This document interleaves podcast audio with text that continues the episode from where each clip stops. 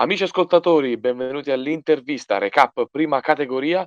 Oggi ospite Alessandro Radi, allenatore del Monte Mario che milita nel girone D. Buonasera mister. Buonasera a tutti voi, buonasera Federico. Mister si concede per la prima volta i microfoni di cronista sportivo e allora io gli faccio la mia patetica domanda, quella di apertura. Chi è Alessandro Radi? eh, chi è Alessandro Radi? Ho 45 anni, alleno da, alleno da tanti anni, ho iniziato con i bambini, quindi ho avuto la fortuna di fare tutta la, la trafila. Quindi ho fatto tutte le categorie giovanili, poi ho fatto un salto importante dalla juniores all'eccellenza, dove ho allenato per tre anni e sono stati tre anni sicuramente belli, ma dove mi sono confrontato con un calcio, diciamo, particolare. Dopo l'esonero con la Boreale in eccellenza, ho deciso di, di ricominciare da capo. Sono partito con la terza categoria con la Waspac, poi c'è stato il Covid e sono andato con la Roma Calcio Femminile, volevo provare a fare questa esperienza con, gli allievi, con le allieve nazionali, ma purtroppo non siamo mai, non è mai partito il campionato. E poi ho fatto la seconda categoria con la World e quest'anno sto, sto con il Monte Mario. E quindi sono, sono ripartito. Perfetto, mister, ci hai raccontato delle tue precedenti esperienze anche nel calcio, invece nella vita, mister, tu cosa sei e chi sei? Io sono, prima di tutto, sono un papà di, di una bambina di tre anni e poi sono un professore di educazione fisica, quindi lo sport è stato sempre, ha sempre fatto parte della mia vita. Insegno ai bambini molto piccoli educazione psicomotoria. Bellissimo. Invece da giocatore dove hai militato, la tua esperienza più bella, più brutta? Giocatore ero uno scarsone e quindi ho fatto tutte le categorie dilettantistiche, ho fatto promozione prime categorie, ero una testa un pochino matta, perché ero un trequartista, quindi ero, ero una prima donna e solo poi passando dall'altra parte mi, se, mi sono reso conto che le prime donne non fanno bene al gruppo e ho militato in tante squadre, ho giocato a Ottavia, a Civitavecchia, ho giocato due anni in Umbria, ho giocato a Trevignano, ho giocato al Primavalle, al Forte Aurelio, Tre Fontane, insomma, ne ho girate veramente, veramente tante. Sì, sì, purtroppo ero uno che, che litigava facile e quindi cambiavo. Diciamo, l'esperienza più lunga è stata con l'Aurelio, dove ho giocato 4-5 anni in promozione, ho fatto tutta, tutto il settore giovanile. Ecco mister, ci raccontavi delle tue esperienze precedenti sulla panchina, anche in eccellenza o con la Roma femminile, adesso sei al Monte Mario. Ehm, so che ti piace costruire, mhmm, progetti, anche ultimamente ci hai detto sei anche ripartito da una terza categoria, ehm, per poi portarli alla luce, alla luce quella importante che splende. Quest'anno però raccogli l'eri l'eredità di una squadra retrocessa dalla promozione. Ehm, dici qualcosa in base a questo lavoro nuovo, questo nuovo progetto. Allora, Montemario è una squadra che ho nel cuore perché è una squadra in cui ha giocato tanti tanti anni fa mio papà, è una società che ha allenato mio zio tanti anni fa e che ho allenato io nel 2000-2001, avevo i bambini del, del classe 91 prima e poi classe 93. Quindi è una società che per me rappresenta un pezzettino di storia anche perché è la squadra del mio quartiere. È una società che è rinata sette anni fa grazie a, a Massimo Ceresi e, e ad altri suoi collaboratori. E c'è stata questa opportunità insomma di, di, entrare a far parte della società e dargli una mano e, ho trovato una, una, società differente dalle altre dove, dove prima di tutto si, si sta bene. E sono retrocessi l'anno scorso dalla, dalla promozione eh, avendo un po' di difficoltà perché le società senza campo purtroppo le difficoltà le hanno, perché purtroppo il campo del Monte Mario ormai non esiste più, quindi siamo una squadra che, che va in giro. Quest'anno siamo all'Urbe Tevere, io ho ridato ecco, questa squadra che l'anno scorso è retrocessa, eh, ma sono rimasti pochissimi ragazzi, 7-8 ragazzi, quindi eh, abbiamo dovuto ricostruire tutto.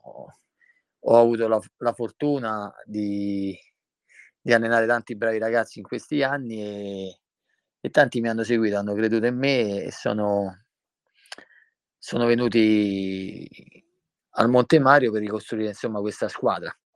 Insieme a me ho portato dei, dei collaboratori, soprattutto degli amici, siamo in cinque e stiamo provando a costruire ecco, qualcosa di, di carino, soprattutto costruire qualcosa che ci permetta prima di tutto di divertirci, anche fuori dal campo.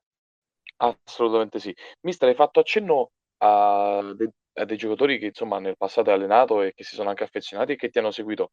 C'è qualche giocatore chiave importante nella tua squadra che magari è un pochino più su rispetto alla norma?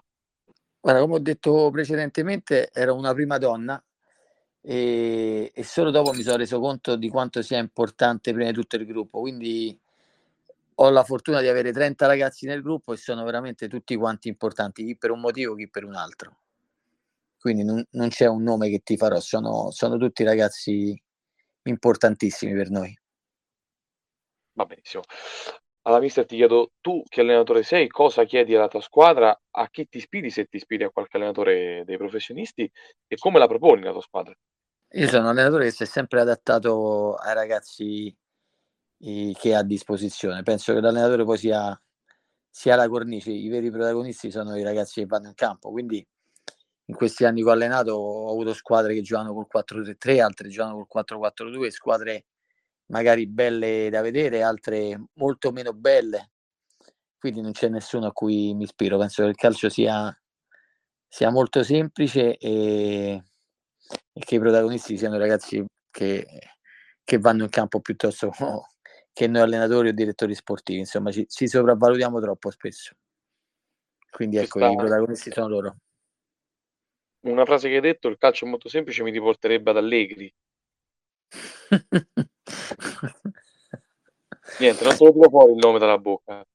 No, ma non, non, c'è nessuno a cui mi ispiro perché, ti ripeto, secondo me è, è semplice. Forse, forse ecco, a, a, Carletto Mazzone mi piace creare un ambiente certo, familiare.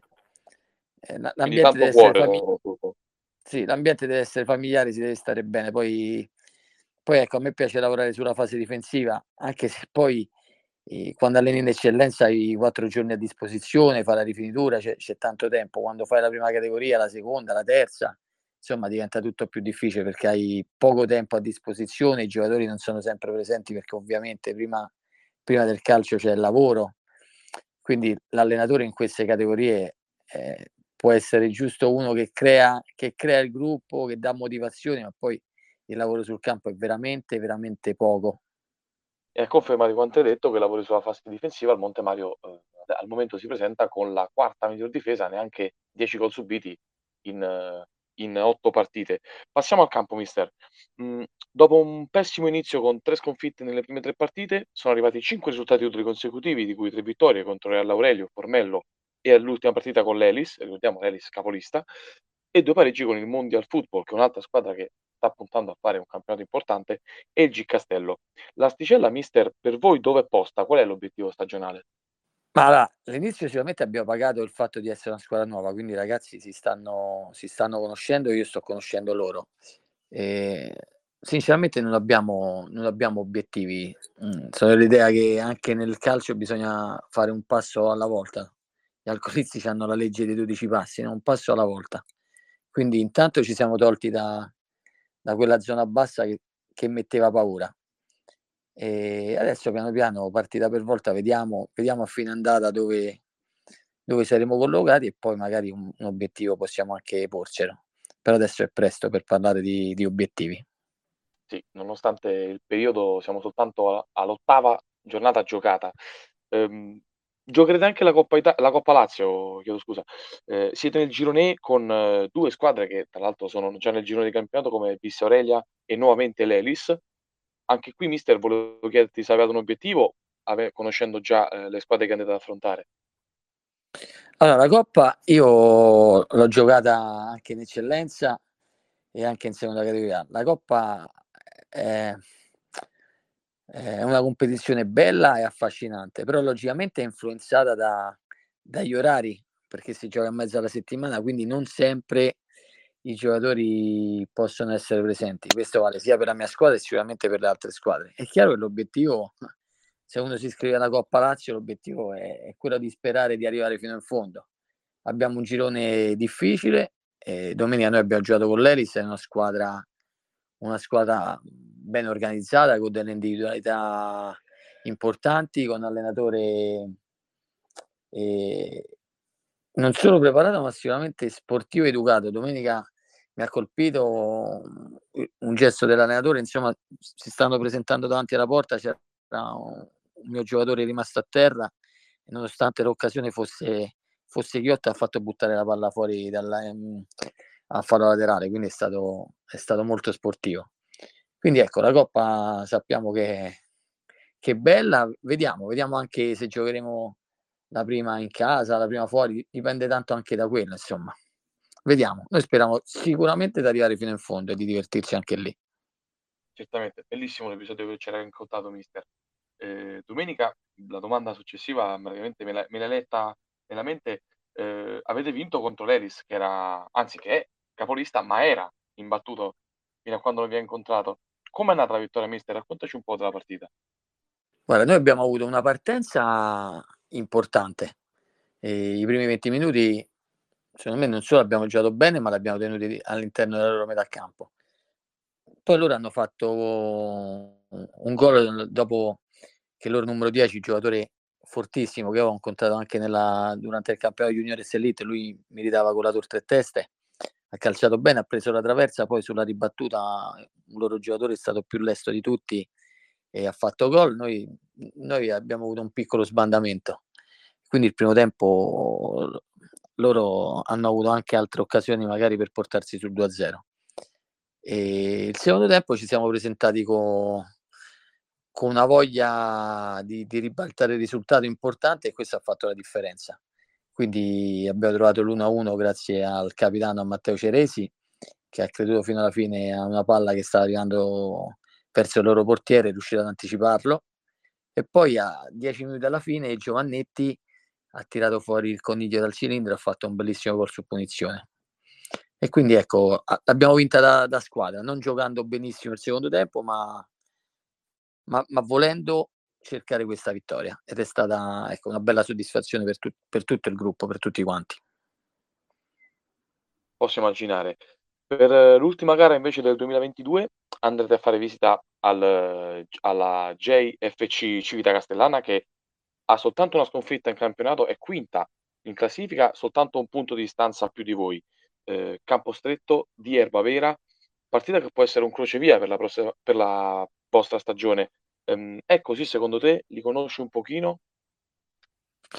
Io ci avevo giocato tre anni fa quando mh, collaboravo con Laurello, facevamo la prima categoria, siamo arrivati terzi co- con Mencaroni, abbiamo giocato su quel campo, abbiamo trovato un campo, eh, il campo era di terra, quindi non so se quest'anno loro giocano allo stadio, giocano al campo comunque quello vicino di terra, era un campo eh, allagato perché aveva piovuto tantissimo, quindi è stata una partita particolare. Ho visto alcune immagini delle, della loro partita con, con la Waspark, ho visto che hanno buonissime individualità, è un campo sempre, sempre difficile loro, quindi sappiamo sappiamo che non sarà facile, però noi andiamo, andiamo a fare la nostra partita sperando, come sempre, prima di tutto di divertirci, che è la cosa fondamentale. È chiaro che un risultato positivo sarebbe, sarebbe ottimo per concludere nel miglior modo possibile questo 2022. Guarda, mister, prendo adesso il comunicato della Lega, il campo è, è quello di Albavera, sì, quello di Civita Castellana. Eh, detto ciò, siamo soltanto inizio settimana, ma già ci puoi dire disponibilità e indisponibilità per domenica? Quelle certe magari.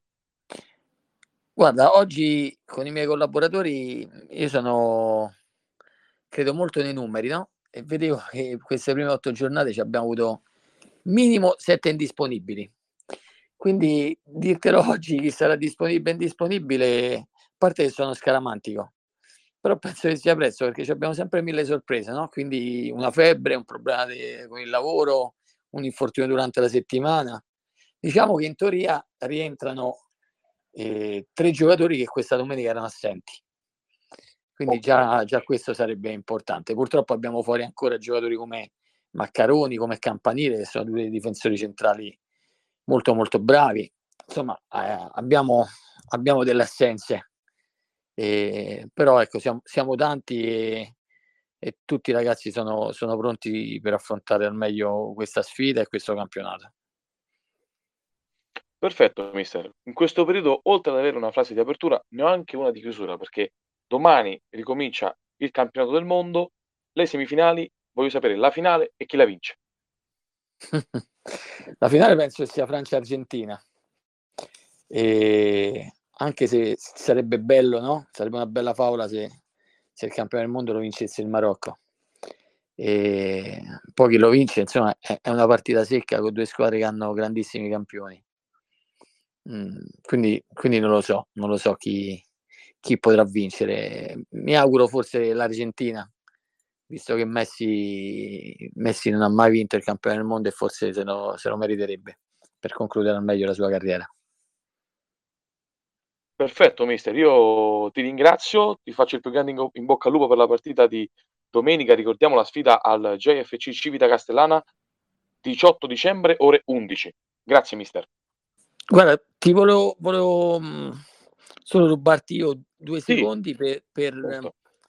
Poter ringraziare ecco, pubblicamente Lucio Silvestri, Roberto Ditri, Marco Golini e Stefano Di Lorenzo che stanno, stanno con me, mi stanno, mi stanno aiutando con grandissima passione. C'è chi allena i portieri, chi fa il secondo, chi fa il provatore atletico e Marco Golini, insomma, che, che da categorie importanti è, è, sceso con noi con, con una gran voglia.